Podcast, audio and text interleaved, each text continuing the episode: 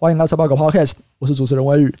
今天这个系列呢是 Annie 陪你学投资的系列哦，那就是我们会跟 Annie 一起，然后教他怎么样一步一步的做好投资。那在这个过程中，我们也会把教学的过程分享给大家，让大家一起参与这个 Annie 投资成长日记。看，你不用介绍我吗？我不用介绍你，你已经说到第三集了，我还要介绍你吗？很多人就说，现在他们就是只听 Annie 的集数，哎，这样我还要介绍你干嘛？不管啊，嗨，大家好，我是 Annie。在开始之前呢，开始今天的题目之前，我们要先来做一件很重要的事情。没错，真的很重要。我们要来抽签 Annie 的签名照。对。我这个人觉得呢，我以为就是完全没有人会参与这个活动，直到我就是昨天想说，哦，对，明天要录录 podcast 来看一下好了。想说，哇塞，大家真的很闲呢。为什么是大家很闲？就是你这么多支持者踊跃的留言，结果被你说他们很闲。不是，你不觉得这是一个阻力很大的事情吗？就是你要先在。你要先听到最后，然后听到最后之后，你要记起那个 keyword，然后记起那个 keyword 之后，你还要再到你的就是呃任何一个 device 上面去留这些字，这个阻力很大哎、然后我以为大概两三个人完成，我就觉得就是很棒了。结果我竟然收到快三十个回复，就是真的上面有很多个，就是安莹真的好漂亮，期待宜兰美照。我是蛮好奇的啦，就是。为什么会美照这个概念是怎么来的？所以我比较好奇的是，其他就是新的听众来，然后想说要看一下这个 podcast 的 review，然后一点开，然后都是看到安莹真的好漂亮，我不知道 他们心里会怎么想哎、欸。上面都是在讲什么基建案啊，然后台积电啊，然后下面的 review 全部都是安莹真的好漂亮。我觉得他们应该很好奇吧，就是说，哎，一个 podcast 里面到底是怎么样来到一个。某个人好漂亮，而且连那个人是谁都不知道，是这个的主持人吗？还是？而且其实我今天早上的时候意外看到一则留言，他写说：“我真的不知道为什么一个投资的节目要讲算命。”哎，你说我们上面的留言，然后有这个留言是不是？对，但是我后来找就找不到，但但我觉得他有娱乐到我，他可能真的觉得很困惑吧，就是一直抱持着想要投资的心情，然后竟然一直听我在讲算命，太抱歉喽。可是我觉得很多人已经接受了，就是睡梦投资法这个东西，就是你是一个睡梦投资法的仙姑。大家那个谁有一个叫 Ryan 的人，他就说他想要朝圣睡梦睡觉投资法创始者，拿到照片马上攻起来，造三参拜。我是觉得有点不吉利啦，有点不想啦。不然我本来想说，不然你可以来跟我一起睡觉，但其实听起来有点像奇怪的邀约。欸 欸好，这个我不知道怎么接啊。那我先到这边，我们可以先进入到抽奖的环节了吗？没问题啊，我这个真的很紧张、很刺激。我来看一下，我特别找了一个就是界面长得很好看的，界面长得很好看的抽签机器。然后我来看一下、哦，大家也看不出来，大家也看不到这个画面，只有我们两个看得到。我看爽就好了。Number of winners 三个。好，我要来，我要来抽喽。嘿。欸、可是这个 UX 很烂呢，完全哦是在这边是不是？好，哦哦出现喽！第一个是疫情快快结束，快快结束哦，好没错，疫情快快结束。说 Annie 真的很漂亮，Annie 这个系列真的蛮有趣的，很轻松的一个听你们聊天的系列。比起签名照，我更想要财报狗的暑期实习。嗯，来了一个不是主要不是想要签名照的人啊。抱歉喽，你只能先拿到我的签名照喽。因为我不知道他是谁嘛，也不知道他有没有上暑上暑期实习。如果你真的有上，下一个是 Love GG 哎、欸、，Love 可是那个 Love GG 是那个 Love GG 吗？我不知道哎、欸，是那个 Love GG 吗？是传说中的 GG 大吗？如果你真的是那个 Love GG 的话，我再多送你一张啦。哎、欸，他的留言是五星吹捧，安莹真的好漂亮，抽奖抽起来，好想学睡梦投资法。至少绩效会是正的，哎、欸，好像有可能是哎、欸，真的吗？那我在此公开呼吁，如果是真 Love GG 大的话，就跟我说，我会多送你一张。好，第三位呢？第三位是白欧吼，白欧吼说安莹真的好漂亮，就是刚刚期待宜兰美照的那个啦。哦啊，可是他你现在没有宜兰美照嘞。对，现在没有宜兰美照，我可能只能送你一些就是居家防疫的照片，希望你会喜欢。好，那以上三位抽中 Annie 签名照的这个得主，如果你们真心想要的话啦，好不好？你们可以上上财报狗网站右下角的那个对话视窗，然后来跟我们说，哎，你是哪一位，以及你的收件地址跟收件人，那 Annie 就会寄给你他在家防疫的签名照。哎，没问题。你在家，你在家防疫，你的照片是哪来的？在家防疫不能自拍吗？这有冲突吗？那你怎么印出啊？印表机哦。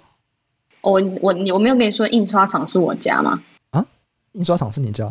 就是我可以线上送印，然后他会直接寄到我家来啊。只有三张签名照，他也可以寄到你家？可以啦，我在那个印刷界纵横那么久了。好，没问题。那上面的抽奖环节到这边告一个段落。那我们已经录了七分半钟。完蛋了，又有人要骂我了。我们什么都没有，现在已经过了七分半钟。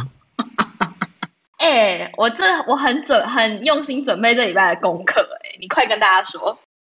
好，没问题。那么，终于啊，要来进到 Any 陪你学投资的这个环节。我们在上一次 Annie 陪你学投资里面呢、我们介绍了什么是概念股嘛，然后我们也介绍说，如果今天你对一个题材有兴趣，你应该怎么样去寻找可能受惠的股票，或者是相关的概念股是什么。然后呢，我们就给了 Any 一个作业，我们以 AI 概念股为例子，看看 Any 能不能够找到 AI 相关的概念股有哪些，以及他可能会有兴趣，觉得想要再进一步深入研究的股票有哪些。那 Annie 要不要来讲一下你目前的功课做得怎么样呢？没问题。好，我要来跟大家分享我就是上礼拜努力做功课的结果。好，如果有听上礼拜 Podcast 就知道呢，我在就是录。就我在上一集有提到说，如我要寻找我有兴趣的 AI 概念股，我就会先在 Google 的搜寻框上面打说 AI stock good。所以呢，我这一次要做功课之前，我一样在搜寻框打了 AI stock good。完蛋了，只搜寻到一个，就是有一间就是公司叫好像叫什么 C 三 AI Inc 的个股资料，然后下面分析师说它 good。这类的东西，对，完全跟 AI 概念股没有任何关系，所以我在、欸、其实有啊，没有啊，有啊，哪有第一页都不是啊？哦，你说 C 三 AI 是做 AI 的这样、啊、？C 三 AI 是真的在做 AI 的，它真的是在卖 AI 软体啊。哦，好吧，那没关系，我要一整排的资料。嗯，好。反正呢，所以我建议大家啊，如果你要找概念股的话，我们还是就是从它的英文下手，我们还是找 AI concept stock，好不好？啊，不要加 good。刚刚的那个 AI stock good，它也是英文呢。从正确的英文找起，好吗？好好，没问题。好，好，所以你后来你去搜寻说 AI concept stock，就是 AI 概念股票，然后你后来找到哪些呢？嗯，后来的话，它就是其实。其实我那个叫什么东西啊？结构化资料做的很好，就他就直接跳出了一篇文章，里面就是提供了大概八到十三家，我忘记几家公司了。里面就是不乏就是像是 NVIDIA 啊，然后 Alphabet、Salesforce，然后什么 IBM 啊、Facebook 这些对耳熟能详的公司们。好，所以你现在已经找到了一些 AI 相关的公司。那如果今天你想投资，你会进一步做什么事情呢？我跟你讲。如果我有钱的话，哈，我就全部都各买一张啊！但是我没有，啊、所以呢，我就想说，那我就来看一下这些公司在做什么事情好了。毕竟耳熟能详归耳熟能详，但它为什么跟 AI 有关系，我还是觉得很模糊。哎，所以怎样？我要一间一间跟你说，跟你报告我的心得吗？你可以直接讲出来说，你最后啊，你觉得最有兴趣的是哪几家好了。好，我跟大家分享一下，在我做完这个就是八八九间资料之后呢，我最有兴趣的就是三间，一间就是这个微软啦，Microsoft，然后第二间的话就是 NVIDIA，第三间的话呢就是一间叫做 Twilio 的公司。那为什么呢？嗯、我后面会跟大家分享。好，所以你就一家一家来吧。所以微软，好来，微软吼。微软的话呢，我会觉得它有，我会对它有兴趣，是因为呢，微软就是有投资了一个叫 Open AI 的东西，然后它投资了十亿美元。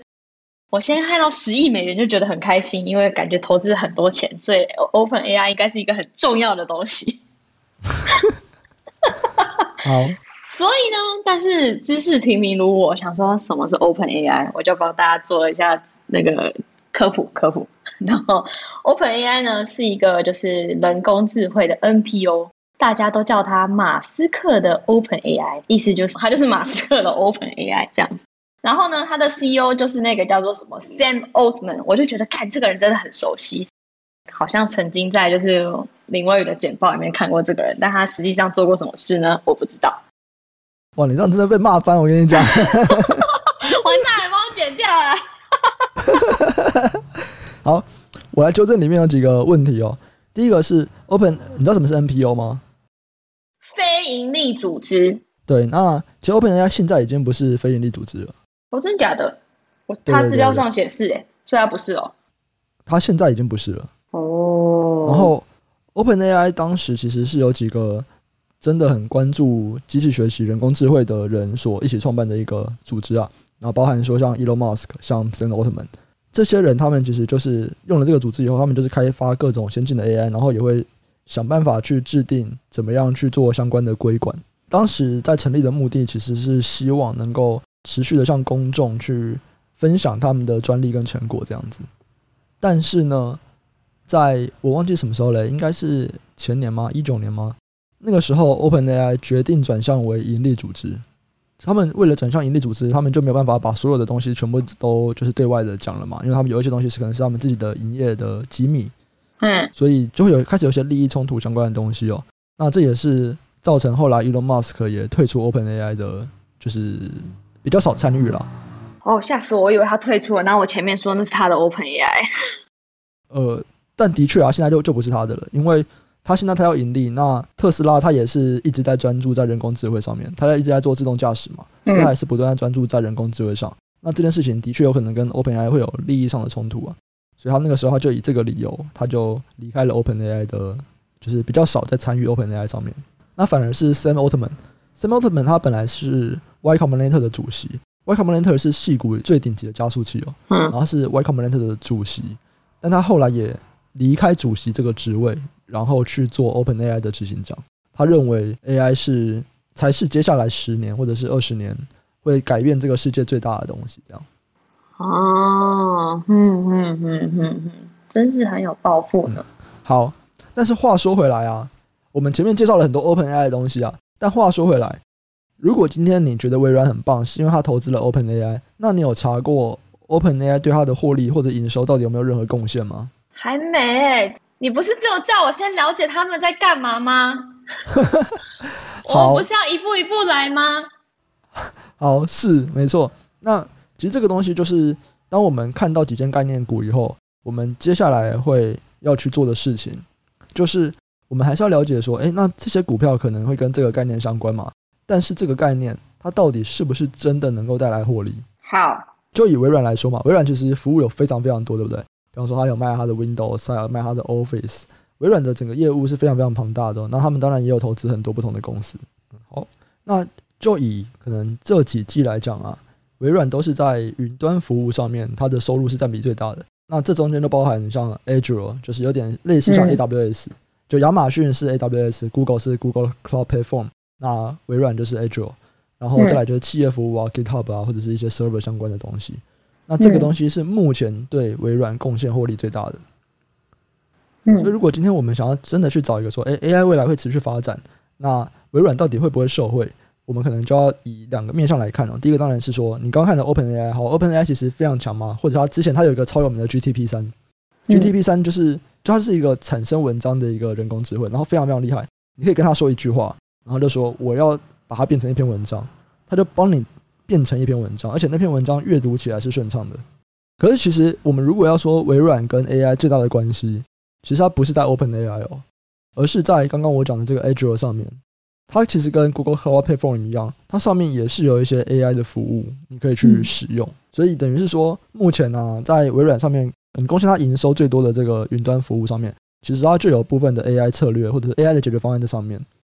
嗯，哈，这样子，这样子，就是那个微软吸引我注意的点，这样就没有用了哎。对，这个的确是另外一个我们在投资的时候会需要考量的第二个点哦。因为我们在看一个业务啊，我们在觉得某一个业务很棒的时候，接下来我们应该要去深入看，它可能有两个方向啊。第一个就是说，它现在就已经是它的主要业务了。嗯。那如果它现在就是它主要业务，那当然很棒嘛，对不对？就是我们看好这项业务的发展趋势，而且这项业务目前在它的营收比例已经很大了。那这个当然在整个我们认为获利性或成长性上面来讲，至少在比较直性的部分看起来算是一个打勾，一个勾勾。但是如果像 OpenAI 啊，你目前我不太确定它到底有没有揭露啊，这可能要查一下。但是假设它今天可能对微软的获利是微乎其微，我相信一定是微乎其微了。但是未来有没有机会变大也不知道，那你就要去看说，那这个业务它未来到底有没有足够的发展潜力，然后到底能不能够为微软带来足够的获利这样子。哦啊，可是我刚刚都没有讲到为什么为什么我这么喜欢 OpenAI。呃，好，那你讲讲看为什么你喜欢 OpenAI？因 为因为我就看到那个功能觉得很酷啊，它好像有一个 project 叫做。嗯，不会念 DALL-E 吧？就是这个 project 就是这个这个 feature 嘛，我也不知道。总之，它是可以用文字生成图片。它号称说，你就写说，比如说，哦，我想要一个捧着鱼的男人，他就会直接就是用那个 AI 生成一张你真的捧着鱼的男人的照片给你。于是乎呢，我就觉得这个方法很好，我就想要在上面写说。：“A，你与男友牵手，浪漫的散步在沙滩上。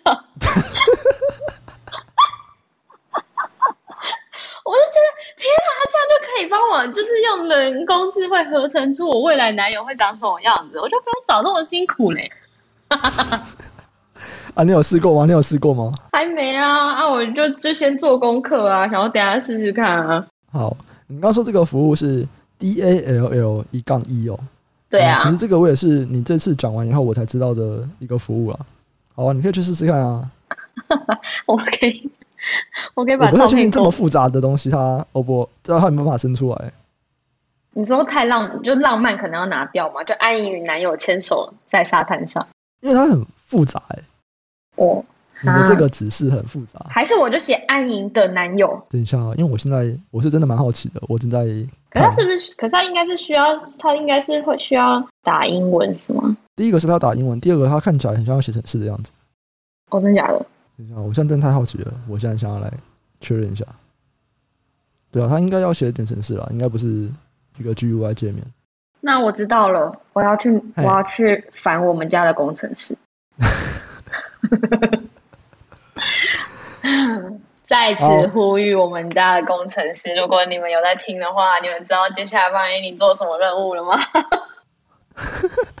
好，没问题。所以你看到 OpenAI 下面的一个专案，就是可以根据你输入的文字产生图片，这个东西让你觉得很有趣了，对了。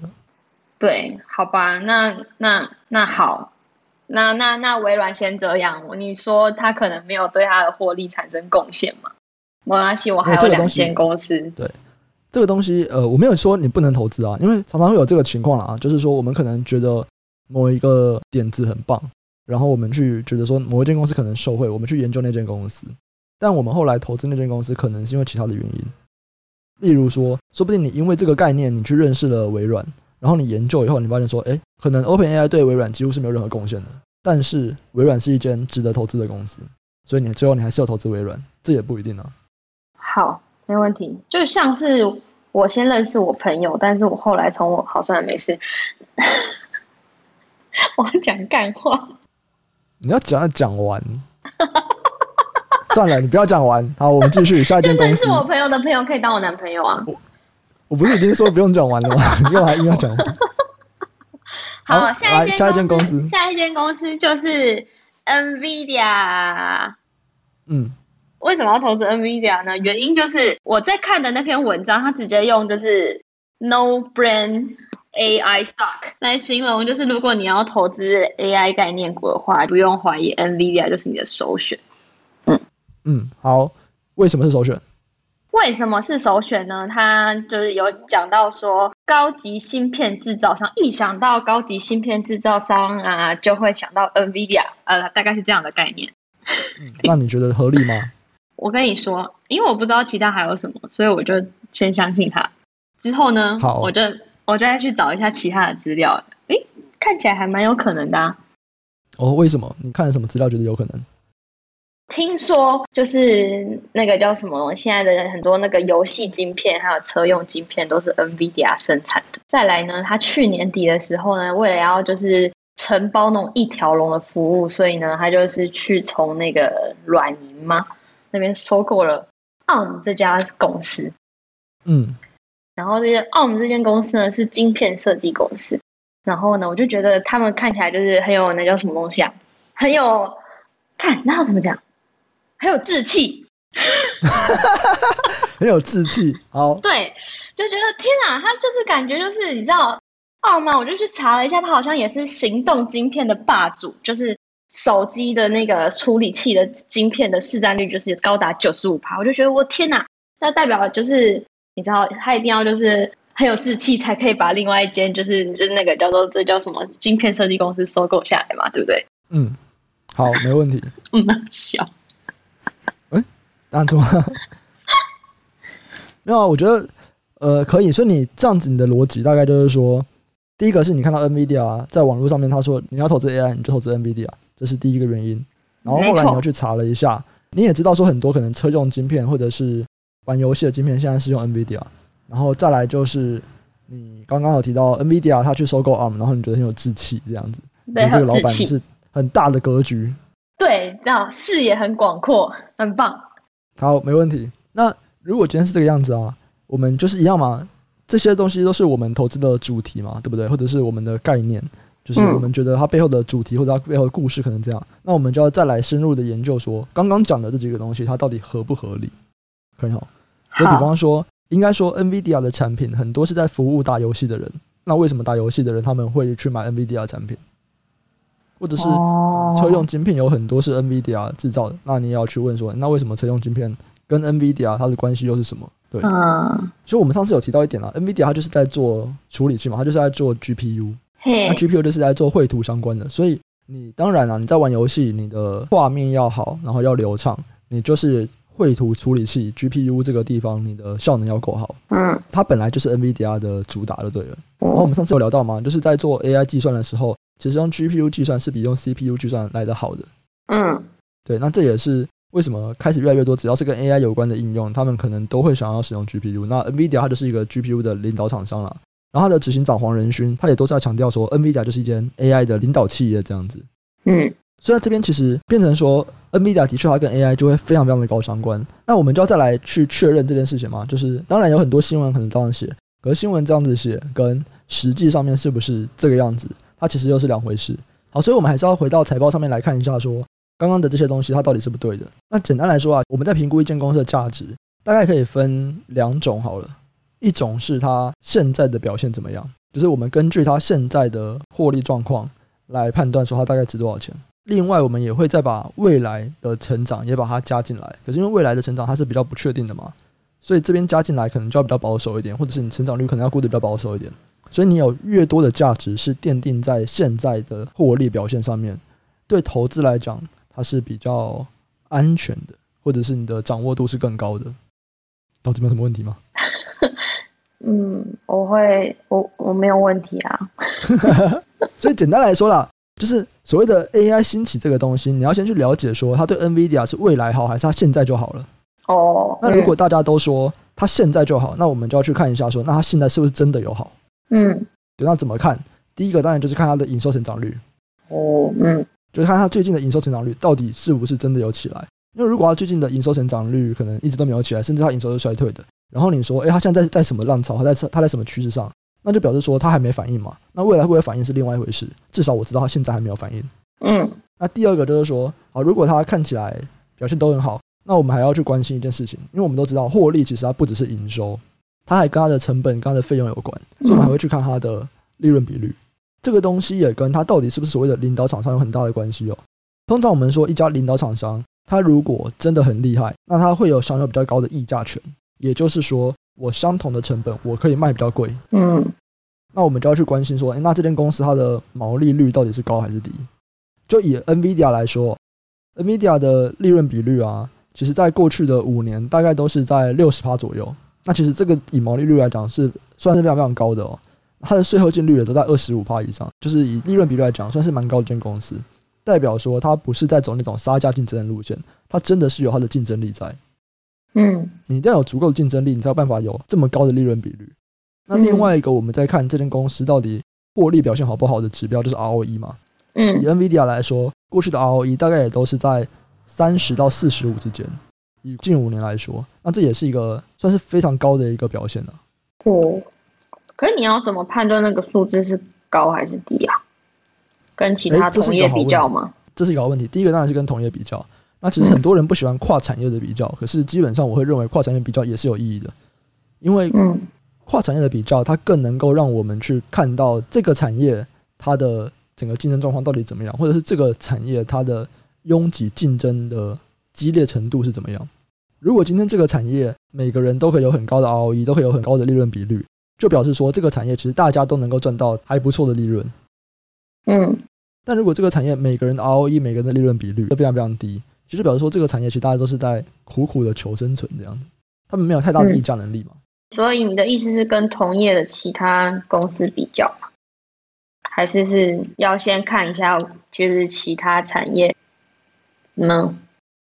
这个其实看多了，心里面会有一个底。我一直蛮想做这功能的啊，就是 看多了，心里会有一个底。对啊，对啊，怎么了？这嘛是算命哦，看面相，看多了，心里会有一个底。就是你看了很多公司，你就会知道说，大部分的公司 ROE 在多少，利润比率在多少。OK，经验谈。就假设以 ROE 来说啦，如果你能够常年一直在十五趴以上，其实这算是一个很不错的一个报酬。哎，你知道为什么吗？不知道。ROE 是股东权益报酬率嘛，对不对？对。这什么意思？就是我股东拿钱出来，我开了一间公司，然后我们这间公司未来每一年可以赚多少钱？嗯。可你想哦，有钱人他才不 care 说，我到底是开公司，还是我是要拿去买虚拟货币，还是我要拿去买债券，嗯，还是我要拿去自己创业？只要有钱就好。应该说，我的这个钱投资，我能够赚到更多的钱就好了。嗯，应该说，对钱这个东西来说，它就是在往风险最小、报酬率最高的那个方向走，对吧？嗯，所以其实我们在看一间公司的 ROE 的时候，它理论上啊，它就应该要是一个比较适当的报酬率嘛。嗯。呃，什么意思？就是如果今天一个有钱人，他看到这边，我只要去开一间 AI 公司，我就可以赚到钱，那大家都会去开 AI 公司，对吧？嗯。然后他的 ROE 就会慢慢下降，因为竞争会变得很激烈。嗯。你就这样想嘛，今天如果开一间公司，我 ROE 可以三十趴，跟我开一间公司 ROE 只能六趴。嗯。如果我都有办法做到，嗯，我就去开一间 ROE 可以三十趴的公司嘛。嗯。然后很多人去开以后，竞争就会变激烈嘛，它就慢慢掉下来。嗯，对吧？跟商店街一样。商店街。为什么商店街怎么了？那个、啊、跟那种那个、啊、那叫什么东西？那个很多人都会在同一间、同一个、同一条街开一样的东西啊。哦哦，你说的商店街是那个？你不是说 PC Home 是？不是，我忘记那叫什么了。那名字叫什么？忘记了。好，反正就不止股票是这样子嘛，你其他地方也是。嗯。为什么这么多人进到股票市场？这两年，因为这两年在疫情过后以后，股票涨很多嘛。嗯，所以大家觉得说，哎，投资股票很好赚，那大家就会把钱移到股市进来。嗯，所以今天如果每一间公司他们都非常好赚，那么钱就会不断的进入到股权啊，进入到股票市场里面。理论上来说，它的 ROE 就会慢慢降低，因为它的竞争者就会开始越来越多。这就是为什么 ROE 会有个均值回归。如果我们讲一包公司，就现在 ROE 都很高的公司，我们把现在 ROE 三十趴以上的公司全部抓在一起。那我们就说，哎，那我们就来关注这家公司五年后 ROE 会怎么样？现在 ROE 三十趴以上的公司，五年后它一定会掉下来，因为这个东西就是均值回归。是因为投资的人变多，还是因为同样质性的公司变多啊？就是竞争者会变多哦，同样质性的公司是吗？对对对，哦，我发现我这个东西好像有点讲太久了。哦，不会啊，我听得蛮开心的。对，反正就是，所以你可以理解说，今天如果你的 ROE 很高，这这个是站在投资的角度了。那今天如果我们是站在股东的角度，其实它也是一样的意思哦。就是说，那些有钱的人，他们看到我如果投资一间公司，我的 ROE 可以有二十趴，就表示说，他身为股东，他的报酬率是二十趴嘛，对不对？嗯。我们不要想象成是股票，我们就想象成我们真的开一间公司。如果 ROE 是二十趴，代表说，哎，我现在投资，我真的就是五年就可以回本。我每年的报酬率是二十趴。嗯嗯嗯嗯，因为 ROE 就是股东权益报酬率嘛。那我们今天是股票投资人，所以又垫了一层。但如果今天我们不是股票投资人，你就想象成是那种就是小公司，你跟朋友合资开公司，那 ROE 二十八其实非常高。嗯，所以它就会吸引更多的竞争者进来，那你的 ROE 就慢慢降下来，你就会降掉一个可能不太那么吸引人的报酬率，或者是一个比较合理的报酬率。嘿，那长期的平均来讲，这个数大概是六到八趴左右。你说一般的公司吗？在过去三十年、五十年，美股公司的 ROE 大概就是六到八趴左右，这这是一个平均值。哦，好，六到八趴。所以只要超过十五趴，其实是非常非常强的。如果你可以稳定的超过十五趴，好，对，算是还不错啦，就表现很好。如果能够稳定超过二十趴，就是非常非常好的公司。好，我们是不是有点拉太远了？对，但其实我还有问题诶，算了，但你这个这一趴会讲超久的。好，你可以继续问你的问题。这个是我想要回到前面问诶、欸，就是你刚刚不是说，就我们观察到的，比如说新闻啊或事件有没有反映在数据上面？对，就算啦，假设那个数据真的有上涨或下跌，好了，你要怎么知道那跟你观察到的事件是真的有关系的？哇，这一时之间有点难讲一个抽象的概念出来给你。如果有实际例子会比较简单，但我们就比方说，呃，如果今天他们是这个公司有很多业务哦。然后今天新闻说，诶，某某业务可能现在正在很好很好这样子。那我们要怎么样知道呢？其实公司它还是要去公布说它的产品组合是什么，至少在年报里面呢、啊。嗯，那你可以就去看一下说，那这个产品它在整个产品组合的比重是不是有提高的？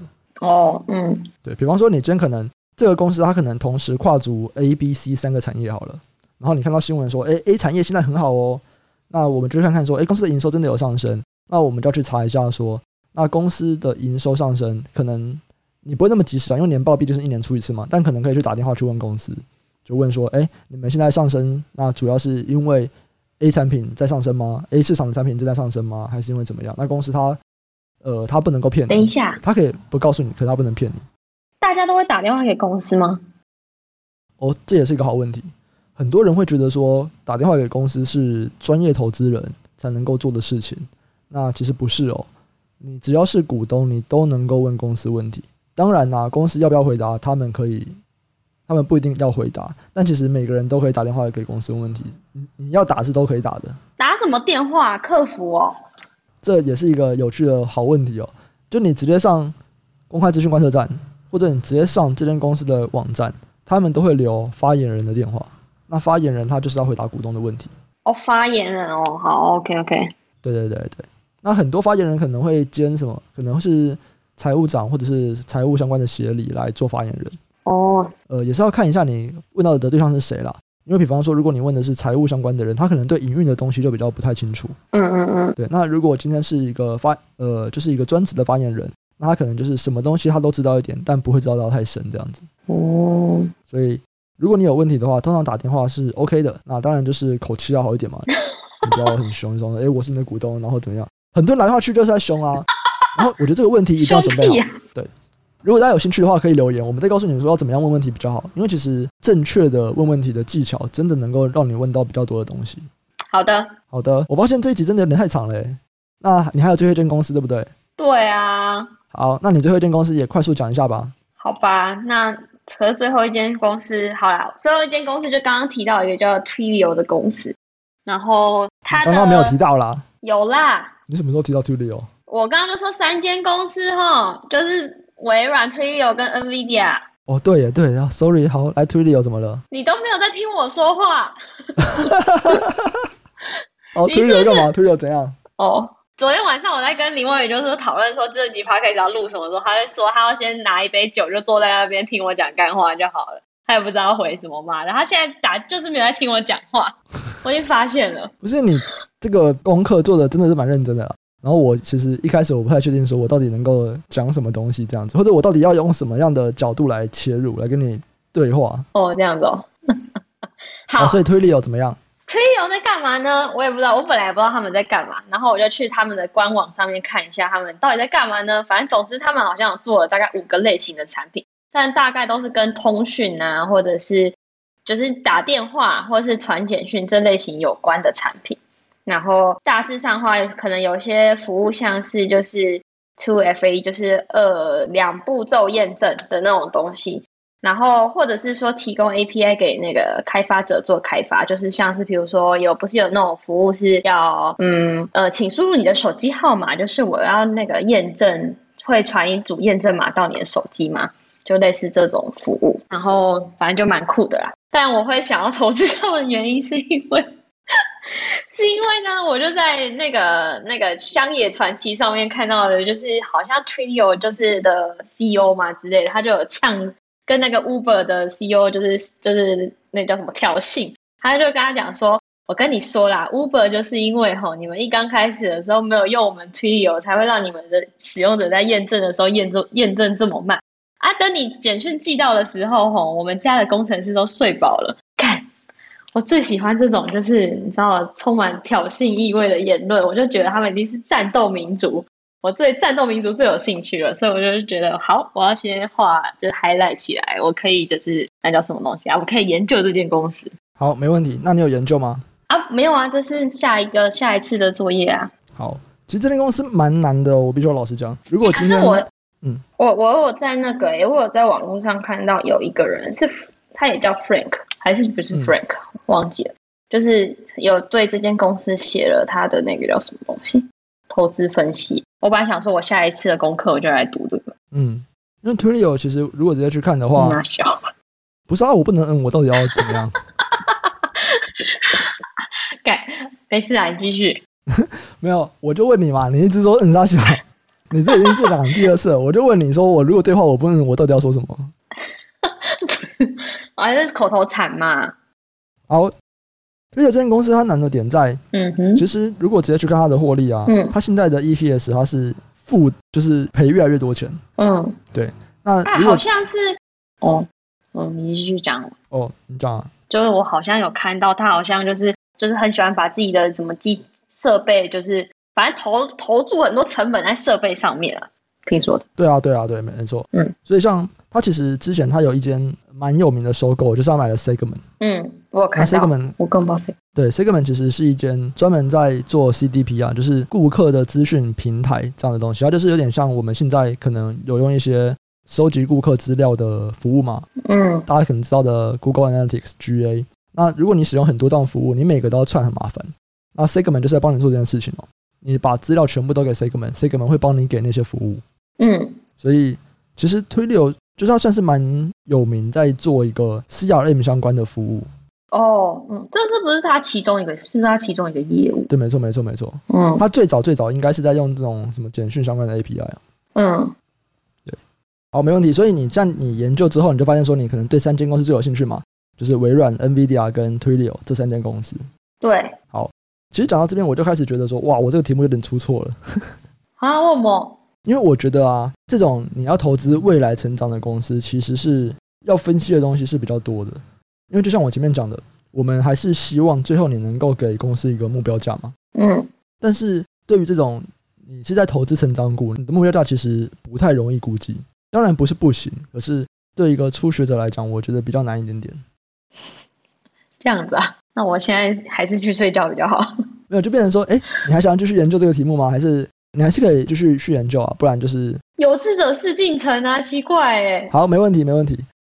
在研究公司的时候啊，我们的第一步其实就是先去看，说它过去发生了哪些事情。嗯。所以，比方说，我们的第一个，我们就是会先去到财报狗网站上面，然后就去看它过去五年或者是过去八年它的 ROE 的走势是怎么样。它是长期成长的吗？还是持平？还是长期衰退的？可能背后可能是什么原因去导致这个因素？然后去看它的毛利率，看它的获利状况。第一个是看趋势，第二个是看有没有在就哪一个时间点它有比较明显剧烈的波动。比方说，它可能是长期上涨，但在某一季它突然大跌，嗯，或者是就是某一季它看起来这个数字跟其他季的趋势不太一样，嗯，那我们就会再去深入研究它是什么状况，嗯，很多人都会说，就财报是落后指标，没有错，财报是落后指标。那为什么还要做财报分析？因为我们要看财报的数字，去了解产生这个财报数字它的原因是什么，影响这个财报的关键因素是什么，然后我们再去研究这个关键因素，看它未来可能怎么发展，然后再去推估未来的财报可能长什么样子，然后到底能不能投资。嗯，所以如果今天想要做一个比较完善的投资分析啦，当你有一个概念，你发现到几间公司之后，然后你现在已经了解完他们的业务了嘛？你可能要更了解的更多一点啊，比方说像微软的业务到底是什么？嗯，因为你刚刚你只有提到一个 OpenAI 嘛，但是微软的业务其实拆很多块，那可能就要去了解说，那微软的业务它到底拆成哪几块？那每一块的占比多少？哦，对，这个才是真的是了解业务是什么。了，嗯，好。然后再来就会去看他们过去五到八年的财报，他们的过去的趋势可能是什么，影响这个趋势的关键因子可能是什么。那这财报里面可能比较常看的，可能就包含说营收、税后净利、利润比率、ROE 这几个东西。嗯嗯嗯，好，好。那当然，你在研究过程中如果有什么问题的话，我们都可以下一集里面再来分享一下。像你今天其实问的蛮多，我觉得还不错的问题。真假的，真的太棒了哎！